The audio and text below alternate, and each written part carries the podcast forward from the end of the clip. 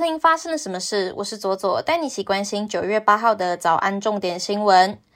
警察涂明成、曹瑞杰八月二十二号被明德外衣间嫌疑逃犯林信武杀害之后，台南地检署半个月内就火速侦查终结，依强盗杀人、杀人、枪炮等罪嫌，将羁押中的凶嫌林信武提起公诉，并具体求处死刑，褫夺公权终身。由于林贤在讯中的时候也要求速审速结。本案移交法院之后，法官也裁定续押。国道五号雪隧每逢连假必定塞车，交通部高速公路局为优化雪隧内的照明，同时提升用路人进入隧道的舒适感，今年中秋节连续假期期间，将于南北端的入口尝试加入彩色的灯光，一改单调的白光，透过色彩心理学减缓驾驶的疲倦感，营造不同的行车环境。台湾东南方海面在昨天上午生成了一个热带性低气压。中央气象局表示，未来往西后将北转往琉球附近的海面移动，最快今天有机会增强为今年的第十二号台风梅花，有可能导致中秋连假的水汽增加，降雨几率提高。此外，若系统北转角度偏西，也不排除靠近台湾。旅美棒球好手张玉成对波士顿红袜队。首个打席敲出一垒安打，美国职棒大联盟生涯第一百支安打出炉，成为首位达成这一项里程碑的台湾打者。以一句假的眼睛业障重走红的海涛法师，海内外都设有讲堂或是道场，并在宜兰的三星乡创设占地两千平的慈悲置业基地，以及成立生命电视台弘法，累积资产超过十亿元。但是在去年突然宣布退休，离开一手创办的海涛红法集团，改租公寓开网络直播奖金，还向弟子表示，过去的海涛就像往生死了一样，引发众人的关注。第五十七届金钟奖颁奖典礼分为两天举行，分别为节目类以及戏剧类，将会在十月二十一号、二十二号在国父纪念馆举行。入围十五项大奖的《茶金》。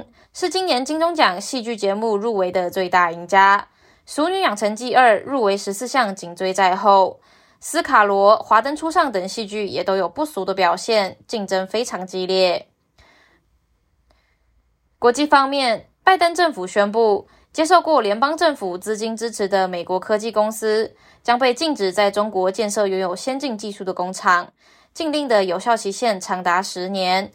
这一个指令是八月九号签署的二零二二年芯片和科技法案的后续动作。根据该法案，美国计划对本土半导体行业投入超过五百亿美元的补贴。美国商业团体正在寻求更多的政府支持，以减少对中国的依赖。他们也同时面临着全球芯片供应的危机。因应肉类食品对气候造成的影响，荷兰将禁止在公共场所刊登大部分的肉类广告。联合国数据显示，在人类制造的甲烷等温室气体当中，由牲畜产生的比例超过百分之十四。提起这个议案的议员克拉兹向《中晨报》表示，肉类对环境造成很大的危害。我们不能一边告诉人们出现气候危机，并同时鼓励他们购买会造成气候危机的产品。这一起动议由荷兰政党绿色左派提出。肉类行业对此表示反对，有批评者指责这是妨碍言论自由。在苹果公司揭晓今年新款的 iPhone 前夕，巴西下令不准苹果贩售 iPhone 却不附充电器。苹果则声称是为了环保才不提供的，并驳斥外界指称公司提供不完整的产品给消费者的说法。路透社报道，巴西司法部对苹果公司处以新台币约七千三百万元的罚款。并命令苹果不得贩售 iPhone 十二以降的机型。此外，也暂停销售所有不附充电器的 iPhone 机型。在瑞典，要像亚洲一样找到英文、数学、本国语文等科目的补习课程几乎找不到。在正式的教育上，到十二岁为止，学生都不会收到成绩单。相互竞争不是瑞典的思维，他们更重视的是五育均衡的发展，包括骑马、游泳、体操。舞蹈、溜冰等等都是常见的课程。对于因故无法通过课程而不能录取高中的学生，市政府会提供免费的课程辅导。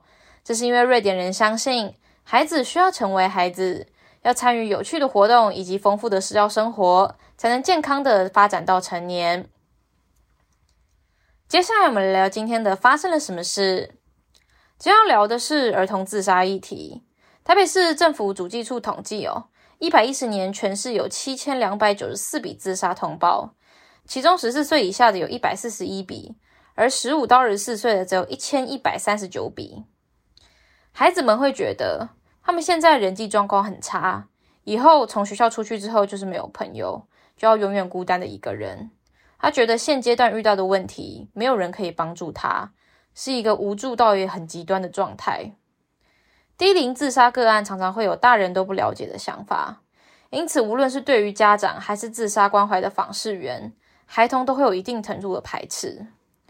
不同于成人呢，尽管绝大多数十八岁以下的未成年人。日常生活中都多了学校这一道防线，但是儿福联盟在二零二一年曾经针对全国的高三生抽样调查，在受过创伤的高中生当中，有七成五优先求助于同才，有三成求助家人，愿意求助辅导室或是专业单位的人，比求助网友的比例还要低。曾经有一个个案的学校老师对于个案割腕，反问他：“你是不是割腕割上瘾了？”这样子的对话反而会让学生更受伤，将心腹的资源拒于门外。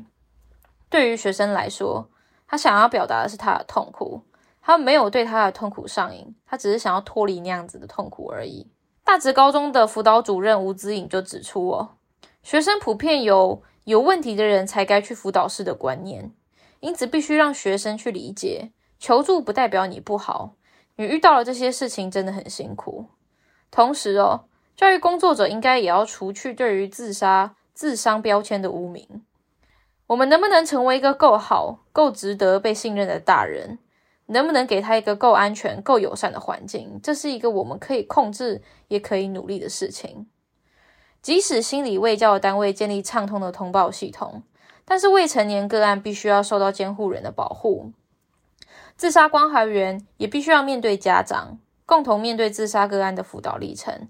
但是自杀的污名却会成为关怀辅导个案的时候常见的难题，因为家长普遍会担心孩子的自杀是不是他们造成的。当自杀防治中心介入的时候，家长更会担心会不会因此被贴上不好的家长的标签。另外，家长也会担心通报记录是不是会成为孩子的案底。